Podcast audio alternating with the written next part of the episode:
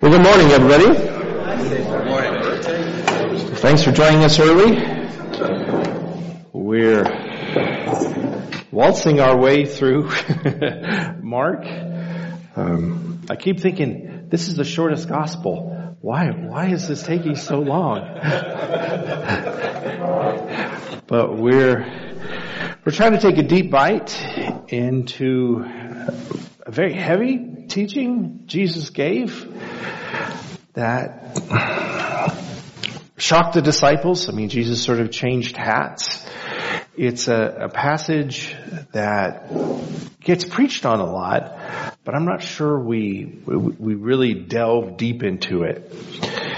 So we, we, we, sort of laid out some stuff last week. We'll we'll try to bring it back, but let me let me show you a photo uh, from Mount Mount Nebo in Jordan. This is where uh, Moses saw the Promised Land for the first time and the last time. So he he dies there. So is it is it there? It should be the first two photos. There it is. All right. So there, there's sort of a pan, panoramic view. So this is just across the border uh, from Israel in Jordan. It's a Christian site. Uh, this is sort of the memorial. So can we go back to the, the first picture? So that's a little little clearer. So what the heck is that thing? Is that the look at this snake so you can survive the snake bites? Yes. Yes. If you weren't here last week, you're like, oh wow, they were smoking dope and this is really weird, right? What the heck is that? I mean, if you went in your teenager's room and saw that, you'd call the counselor, right? I mean, that's like the devil's cross or something. What, what is that? Um, so they're, they're trying to make a cross, obviously. Um, like I say, it's a Christian site but they're also doing the story of the bronze serpent that we're going to go through again in, in just a second. But as strange and bizarre as that is, this is exactly what Jesus is doing in the passage in Mark when he says, I will be lifted up on a pole. Now we translate that, I will be lifted up on a cross, which is not an incorrect translation. It just doesn't get this sort of side of the story. Uh, so you have uh, a sign of your affliction becoming the sign of your salvation. Kurt. Yeah. Vertical part of that supposed to be chain, or is it a wood like? Yeah, it's they're trying to fuse pole um, with uh, cross. Uh, so I think they were just trying to show difference in the, um, the the serpent body and all of that. So. Yeah, yeah. So uh, this is our new logo, by the way. I'm kidding. Can, you imagine? Oh, look at this new church. Oh, they worship the devil. no, no, it's it's biblical. I promise. So, anyway, um, let's flip over to Numbers 21. We'll pick up in verse 26. So Numbers 21 verse 6. Well, no, I should back up, I guess, to 4.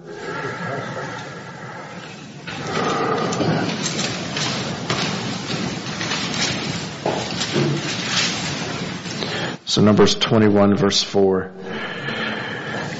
Then the people of Israel set out from Mount Hor, taking the road to the Red Sea, to go around the land of Edom. But the people grew impatient along the way, and began to murmur against God and Moses. Why have you brought us out of Egypt to die here in the wilderness? They complained. There is nothing to eat here and nothing to drink, and we hate this wretched manna. Okay, when God cooks for you, don't complain. Shut your mouth. That that was our rule when Jason was growing up. You know, if Dad cooks, you can't say anything because Dad can't cook. It's a special thing. But the upside is my son's a great cook now because he couldn't stand my cooking. So uh, if Mom doesn't cook, Jason does. But uh, obviously, uh, the people are in a horrible place. Um, God is trying to teach them how to live as free people, and they can't do it. They they want to go back to slavery because it's what they knew. So the Lord sent poisonous snakes among them. Do you have any other translations? Fire. That's actually a really good translation. Um, that's really, really good. The word here is seraph, plural seraphim. Um, so again, this is what we sing about at Christmas, the cherubim and the seraphim. Um, these are the highest rank of angels. Uh, it's crazy sounding, I know, but they uh, understood the closest angel to God to be a creature in a serpent form. Uh, this fiery serpent is exactly a, a, really, really good translation. So they're they're doing this play on words here that it's both a seraph, the snake that bites you, but it's also in a few minutes going to be uh, something heavenly. Um, to chase one quick rabbit, um, this is the reason the devil is a serpent in the garden. And most of the time we miss that. We know the story, but we don't put it together. He was a what before he he was an angel. Um, so that's what they're saying to you. He is a, a, seraph, but he now has no wings. He crawls on his belly. Um, so a, a, lot of a lot of uh, subtext here, but so um, fiery serpents is really good. Among others, um, among them, and many of them were bitten and died. Then the people came to Moses and cried out, we have sinned by speaking against the Lord and against you. Pray that the Lord will take away uh, the snakes. So Moses prayed to the people. And this is where it gets weird. Then the Lord uh, told him, make a replica of a fiery serpent and attach it to the top of a pole. Those who are bitten will live if they simply look at it. So Moses made a snake out of bronze and attached it to the top of a pole. Whenever those who were bitten looked at the bronze snake, they recovered. And this actually becomes a, a very sacred relic. It will end up at a temple and it'll be there for for centuries. Uh, we have reference all the way in Kings that they still have this uh, this bronze serpent on a pole. So again, bizarre uh, story, messing with what we imagine uh, to be normal. Snakes bad, uh, but here it's it's this weird combination. And just to uh, really ground ourselves, let's look one more time at John 3:16 where Jesus is very clear that he's channeling this. So again, John 3:16, the most probably familiar New Testament, excuse me, verse, um, right behind the most ignored uh, verse in all of probably the Gospels. So two verses before, John 3.14, Jesus trying to explain this crucifixion. And as Moses lifted up the bronze snake on a pole in the wilderness, so I, the son of man, and this is really important, that title he's using there, son of man, must be lifted up on a pole so that everyone who believes in me will have eternal life. So the word pole there is stauros, which we talked about last time, and it really means pole. Uh, it's the old Greek word for when they impaled you. By modern usage, we'll say in the first century, it can mean a cross because that's what they were calling it. But when we immediately go to cross, then we sort of miss this pole idea. So you see a little inconsistency in translation. Here, they say pole. But when we go back to Mark, which is probably where we need to go, um, so Mark chapter 8, we'll translate that as cross. So all of this extra scripture so we can get this one. Back to Mark chapter 8 verse 34. Then he called his disciples and the crowds to come over and listen. If any of you want to be my follower, he told them, you must put aside your own selfish ambition, selfish ambition, shoulder your cross, and that's really nonsense. Um, it's be lifted up on a pole and follow me. If you try to keep your life for yourself, you will lose it. But if you give up your life for my sake and for the sake of the good news, you will find true life. So let me stop there. what is this stuff that he's talking about? If you want to save your life, you've got to give up your life. What? It's, it's your soul, but in the context of all that we've done, what, what is he, what is he trying to lay out there? This is, hmm? Sin? Yeah, so what is our sin? Being worldly, not godly. Yeah. So think about the bronze serpent. What was the, what was the sin? Distrusting God, not trusting God. Right. So they didn't trust that God would lead them. So in a sense, their sin took form as a serpent that bit them. And God, like a, you know, parent training a dog that wets in the house, what you stick the nose in the, you know, the dog wets it. In a sense, he's saying, look at what you have done. The serpent has come because of what you did. What we are going to do is kill God. And so our place of salvation is looking at that. I mean, do, do you get that? I mean, do you see how deep that really is? Um, that we raise up on a pole our greatest collective failure from the garden to the crucifixion. We have not trusted God.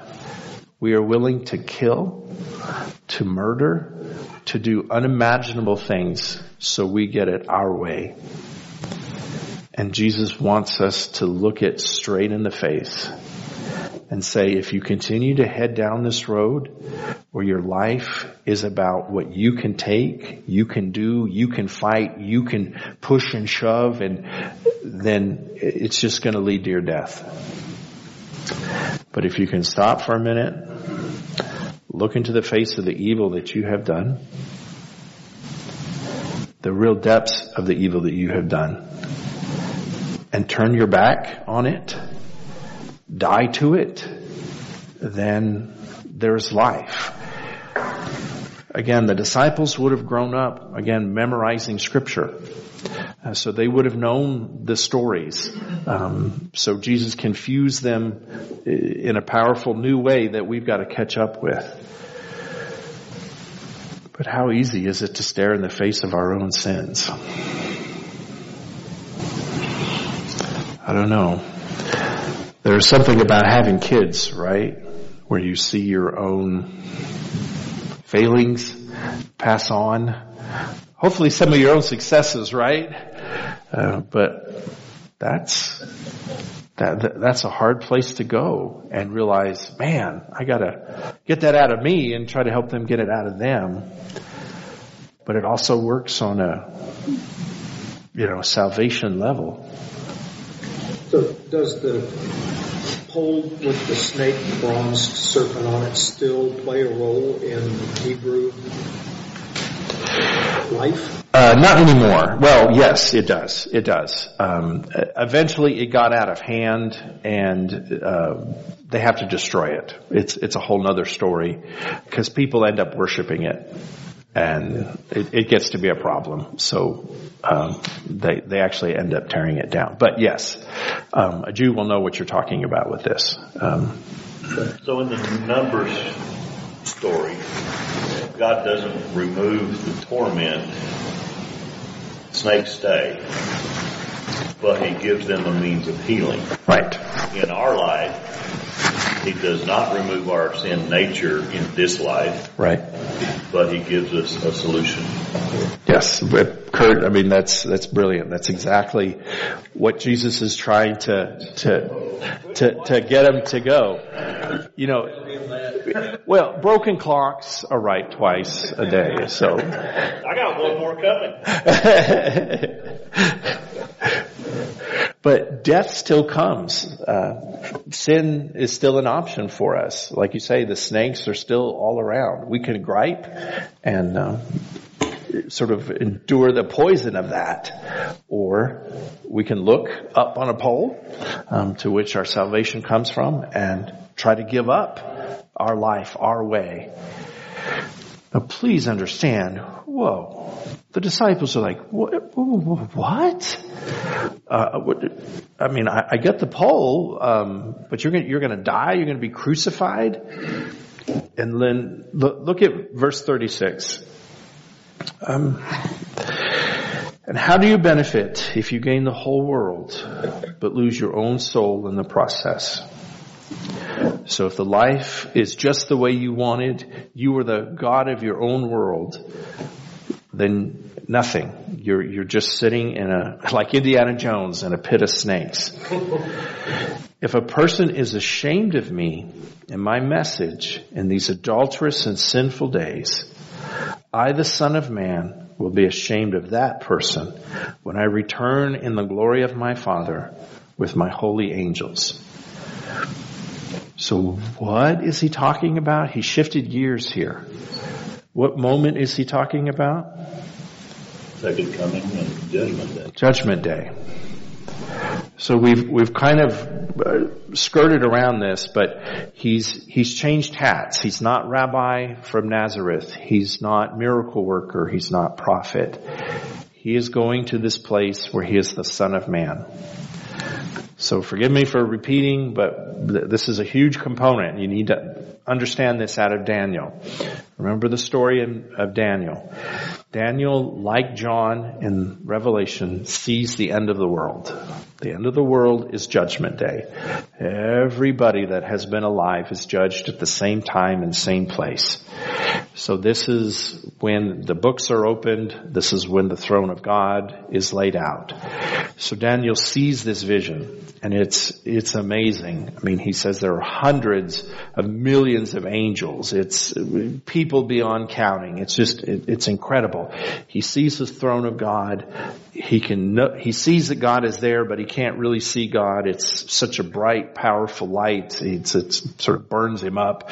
Um, but as he looks into it, and I'm, I'm condensing this, this greatly, as he looks into it, he sees this shadow, uh, this figure of a man. And so at this point, the Hebrews are speaking Aramaic. So he says in Aramaic, Bar Enosh, I see uh, one unto like a man, uh, son of man. Uh, bar, it's, it's same in Aramaic as Hebrew. Enosh is one of the words they use for people. So this was a huge shock for the Hebrews, for the Israelites. How can there be two people by the throne of God? There cannot be. There's only ever been one God. So they begin this quest for how are there two powers in heaven, they say. How can there be two? So this, this figure, this son of man, they start to call him, has been even greater than the Messiah. Now, as crazy as this sounds, they don't necessarily associate the Messiah with the son of man. That's a whole different Bible study. But they know this Son of Man is some incredible divine being. Now some say it's an angel, they argue, some say it's Elijah, blah, blah, blah. But Jesus is saying, I am that figure. And judgment day, I will be the one standing there. Now, of course, we Christians know this is true. You know, every knee shall bow, every tongue confess. I mean, this, this is it. And what he's doing for the disciples is this sort of comparison.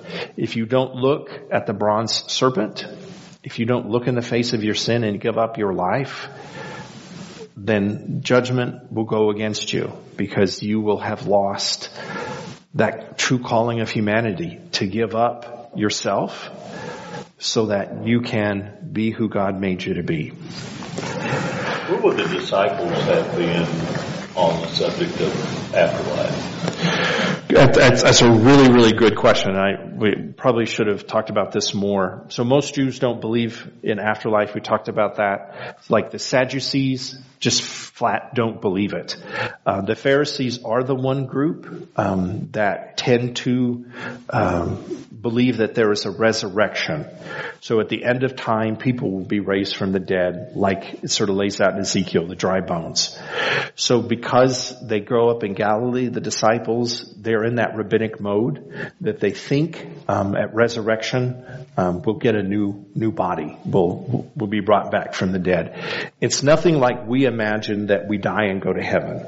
They really would have thought you lay in the grave until the last day. Um, Jesus changes all that. Let let me say, uh, but they would have gone. hitting them cold No, afterlife. He's just giving them some more depth to it. Right. And, and just the start of chapter nine, he's going to do it even deeper to them, um, mess with their sense of time. But, yeah. Uh, to see him die and that be the basis for judgment would have blown him away. Um, that his death would be their sin would blow him away. All right, so we, we've taken a hard bite of this. It's like uh, chewing a walnut. Uh, do you have any teeth left? One more random question. So is, it, is there any symbolism or any kind of, the fact that Rome's symbol was kind of golden eagle? Is there any symbolism to the eagle and the snake and, you know, Well, that's interesting. Yeah, I really haven't thought about that. Obviously, the Romans have their legion uh, staff, and they, they lift it up on a pole so everybody can see it. Um, you know, I, I don't know that. Um, yeah. So at first, glance at it really quickly, it looks like a syringe, right? And we have, in the earlier in medical syringes with a snake around them. Right. Is there any, any significance to that? Uh, yeah, that's a good question. So it's it's the medical. It's the is it caduceus? Yeah, it, it actually is a very pagan origin. Um, uh, Two snakes wrapped together from the, from the Greek Hermes is where it came from, the god of yeah, it's from like the Hippocratic Oath and stuff like that. So it's not a Christian origin, but You did a study, I'm, I'm I'm doing your Revelation study and the healing yes, Asclepius.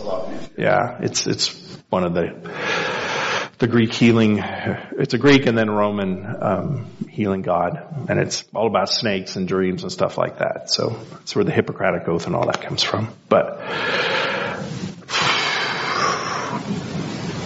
I don't know if I did a good job, but I, I, I hope I opened some doors there. I mean, this was this was huge. Um, well, let me try to get us into chapter nine, unless another question. Yeah. Since you're on that, if any of you were not here for Easter Sunday and hit Hope Stone, we still have Hope Stones.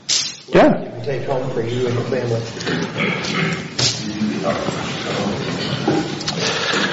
All right, so chapter nine.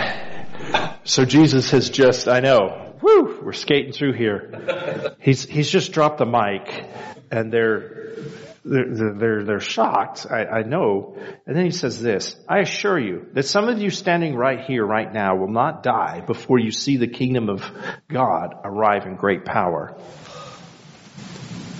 What? What? So now you get to be a disciple. What did he just say? Is the end of the world coming? Is that what he said in our lifetime? The kingdom of God, not the end of the world. Well, what's the difference? Spreading of the gospel. See, you guys are good. Why didn't he say that? If, if I call you today and say, the kingdom of God is here, uh, one, you're, you're gonna, again, probably call a psychologist on me, but, uh, it, the kingdom of God is what they've been waiting for. This is the Basora. This is the Messiah that it's supposed to come and take care of things. And so him saying it'll come in great power. Wow. This sounds, this is it. Uh, you know, he, he kind of freaked us out with the pole stuff, but now, now he's, he's talking. Um, they, I think, and I, am saying, I struggle with this verse a lot. The disciples really believe they are the last generation. As you read the Gospels, they really think they're the end. So however they heard this, I'm not sure they had it right or we had it right. Remember, they start the story that John won't die, that John is kind of immortal which is crazy talk because he dies. But he's, he's the longest living disciple. The Romans try to kill him. Uh, you know, he lives in his 80s. He's blind, and, but he hangs on. And that sort of this scripture comes back, and they're saying, "Well, see, he's going to live, and then um, he's immortal until the end of the world." All this weird stuff. Um, you even see it some in Acts where they're thinking, "Well, we're it. We're the end of the world." But obviously it didn't go down that way, right? We're, we're still here thousands of years later. So it really is this idea that the kingdom is happening both here and now. And Kurt, this is really where Jesus starts to mess with them. Um, the, the time element of heaven is, is, is, I don't want to get into it completely, but this is one of the places, one of the stepping stones we use. Jesus basically teaches them that what you know as judgment, what you know as heaven is outside of time. And so it's not that the disciples will wait uh, in the ground until the day of resurrection when they leave this world today, it immediately goes to eternity. Uh, Jesus will do this again on the cross when he says to one of the the robbers, one of the, the rebels, "You'll be with me today in uh, heaven, in paradise." There, there, there's a different time component to eternity versus time, but we live in the kingdom and we live in the world. And what we do with the serpent now, looking at the pole, is what we're going to do when we leave time. So God is ruling as he also lets the serpents roam around and bite us. It's a, it's a lot to take in. The notes in the study Bible, reference to the kingdom of God, mentions that it might be a reference to the transfiguration. Which is coming in the, yeah, verse 2. I also wonder if it might be a reference to Pentecost when the Holy Spirit comes in full force. Yeah. Yep. Um, again, we, we, always look at this in hindsight.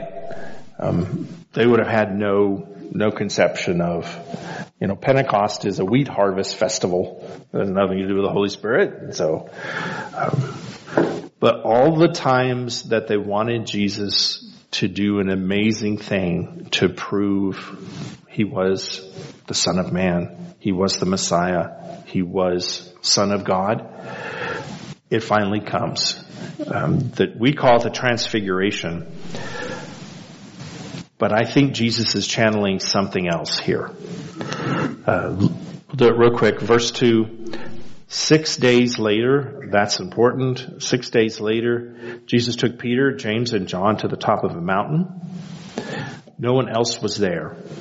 As the men watched, Jesus' appearance changed and his clothes became dazzling white, far whiter than any than any earthly process could ever make it. Then Elijah and Moses appeared and began talking with Jesus. Rabbi, this is wonderful, Peter exclaimed. We will make three shrines, one for you, one for Moses, and one for Elijah. He didn't really know what to say, for they were all terribly afraid. Then a cloud came over them, and a voice from the cloud said, This is my beloved son. Listen to him. Suddenly they looked around and Moses and Elijah were gone and only Jesus was with them. As they descended the mountainside, he told them not to tell anyone what they had seen until the Son of Man has risen from the dead. So we think transfiguration, you know, this, this fancy word for Jesus is changing in form. But what is Jesus appearing as?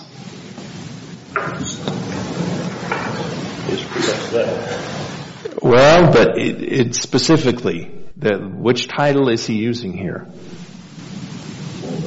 Son of Man. He's appearing like he will at judgment.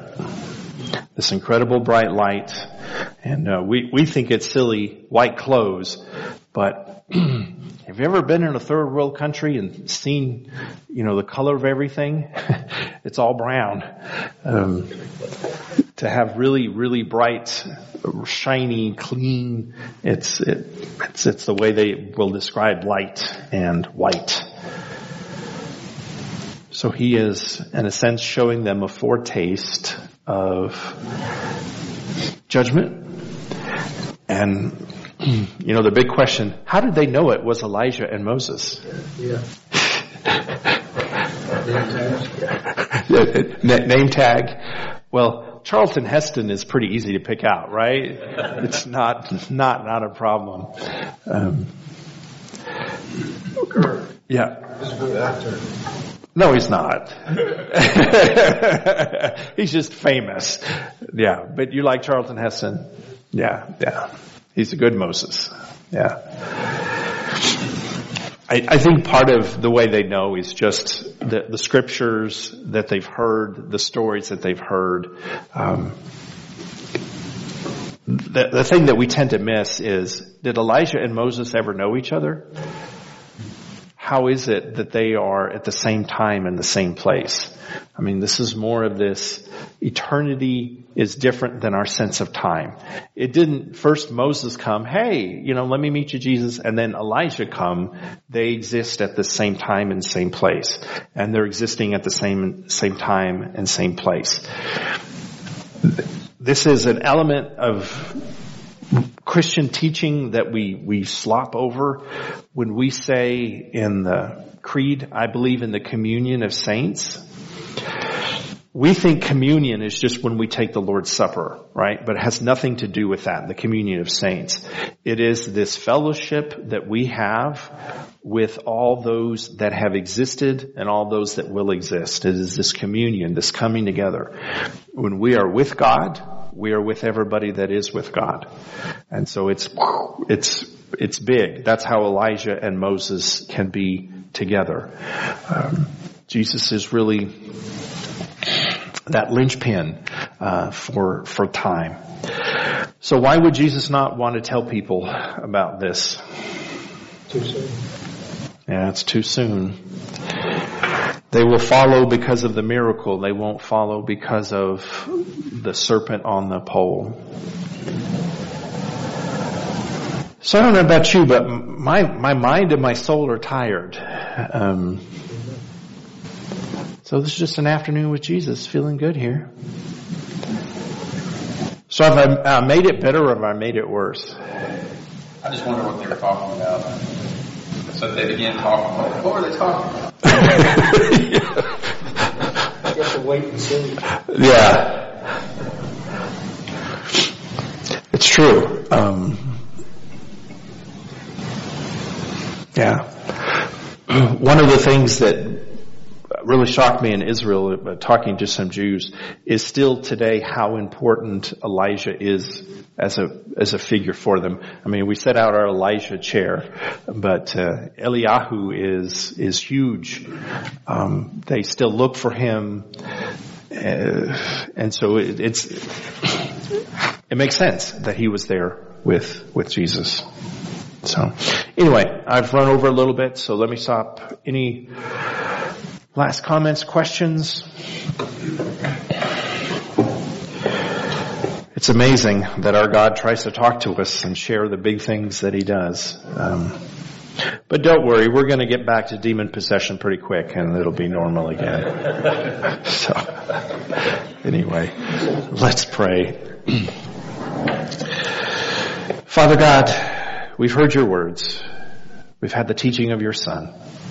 And we know, we know we should be different.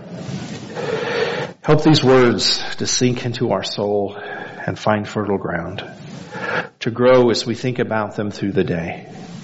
Help us to meditate and to understand. There are a lot of snakes in our lives. Things that bite us, hurt us, will kill us. But we've invited them there. We keep them as pets. We think they're fun. Help us today to really look up from whence our salvation comes. Help us to look up and to see you on the cross, to understand the path that leads to eternal life. May we understand, O Lord, that this day of judgment, the Son of Man is not just some Bible study, but it's an event you said we all will see. For we all will be judged. We all will be held to account for what we've done. And how we live this life. Did we live it through you, willing to give it up for the sake of another? Or did we just do what seemed right in our own eyes? Help us this very day, O Lord, to start looking up and know really what matters. In your son's holy and precious name we pray. Amen.